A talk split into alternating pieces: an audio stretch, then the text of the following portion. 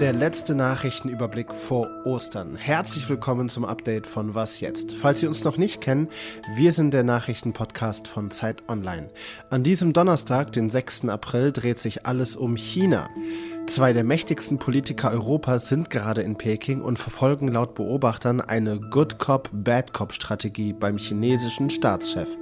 Ob Frankreichs Präsident Macron es gelungen ist, gute Laune bei Xi Jinping zu verbreiten, während EU-Kommissionspräsidentin Ursula von der Leyen Tabuthemen angesprochen hat, analysieren wir gleich. Außerdem denkt die Ukraine laut über diplomatische Zugeständnisse an Russland nach und immer mehr Menschen fahren Bus und Bahn.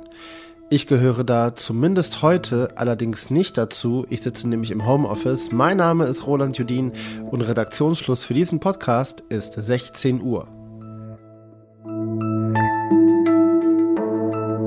Kein Einsatz von Atomwaffen, kein Einsatz von biologischen oder chemischen Waffen und die Zivilbevölkerung soll geschützt werden.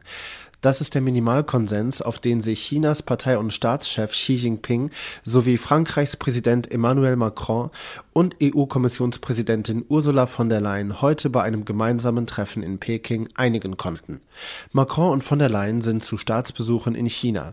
Sie reisen aber nicht gemeinsam, sondern machen jeweils ihr eigenes Ding. Macron sprach bei einer Pressekonferenz mit Xi Jinping sehr freundlich und positiv über die Beziehungen zwischen Frankreich und China. Dahingegen fand Ursula von der Leyen bei einem später und separat stattfindenden Pressetermin klare Worte für China im Zusammenhang mit dem Ukraine-Konflikt. China's position on this is crucial for the European Union. As a member of the UN Security Council, there is a big responsibility. We also count uh, on China not to provide any military equipment directly or indirectly to Russia.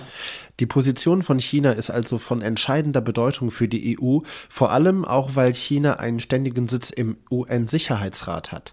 Die EU erwartet aber auch von China, dass sie weder direkt noch indirekt militärisches Equipment an Russland liefern. China ist wichtig, geopolitisch als immer weiter aufstrebende Weltmacht, diplomatisch, weil Xi Jinping eine enge Verbindung zu Wladimir Putin hat und damit direkten Einfluss auf Russland und den Krieg in der Ukraine hat. Und natürlich auch wirtschaftlich, weil viele europäische Volkswirtschaften, insbesondere die deutsche, vom Handel mit China abhängig sind. Und mit diesen Informationen steigen wir jetzt ein in die Analyse. Wie umgehen mit China? Darüber zerbrechen sich PolitikerInnen in ganz Europa den Kopf. Wie der Umgang von zwei der mächtigsten Politiker in der EU zu bewerten ist, nämlich Macron und von der Leyen, das bespreche ich mit Ulrich Ladurner, EU-Korrespondent der Zeit. Moin Ulrich. Guten Morgen.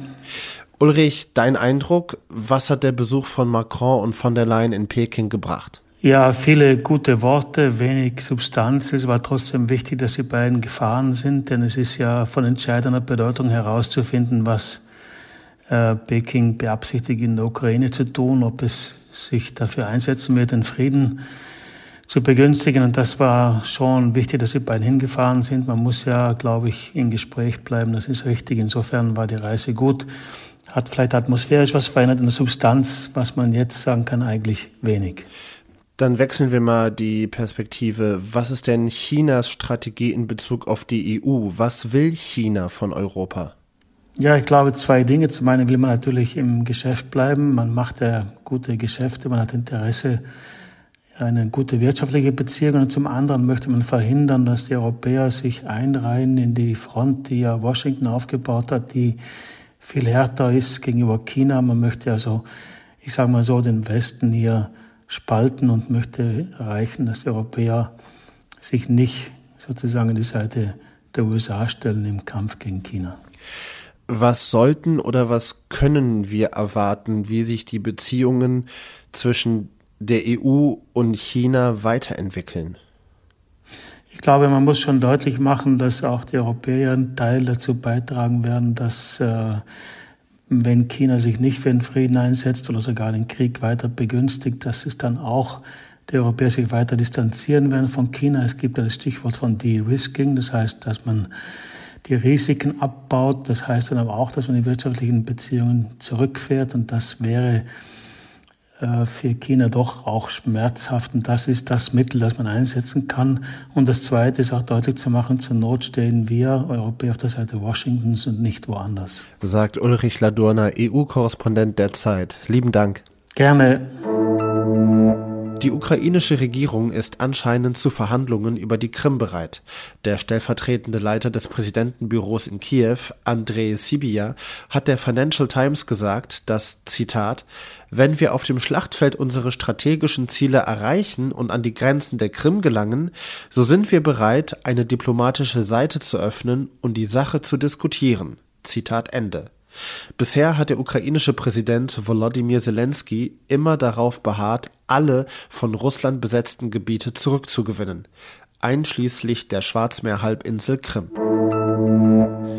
Wenn Sie im vergangenen Jahr mal Bus oder Bahn gefahren sind, gehören Sie zu den 10,2 Milliarden Fahrgästen, die der öffentliche Personennahverkehr in Deutschland im Jahr 2022 befördert hat. Damit stieg das Fahrgastaufkommen um rund 30 Prozent im Vergleich zu 2021.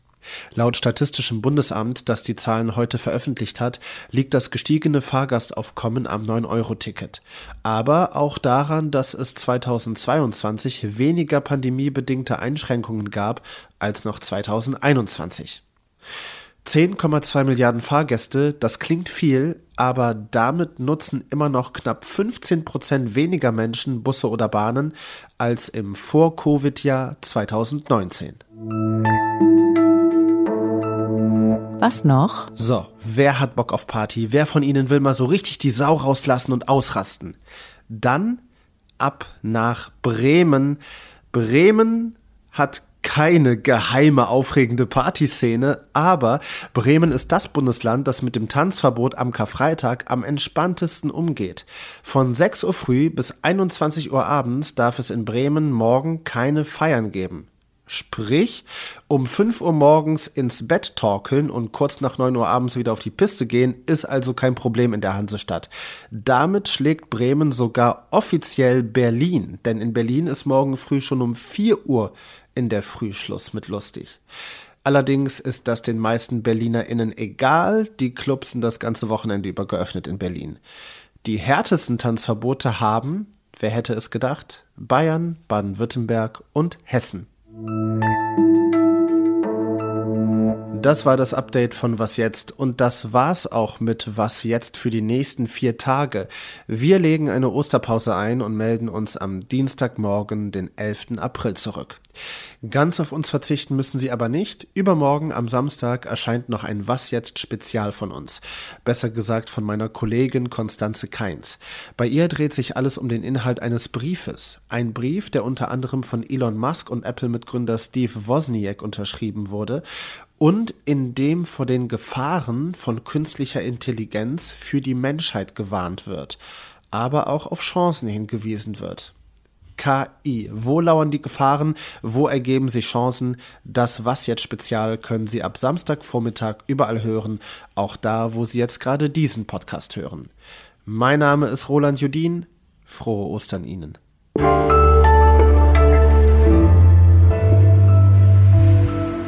Falls Sie uns noch nicht kennen, wir sind der Nachrichtenpodcast von Zeit Online.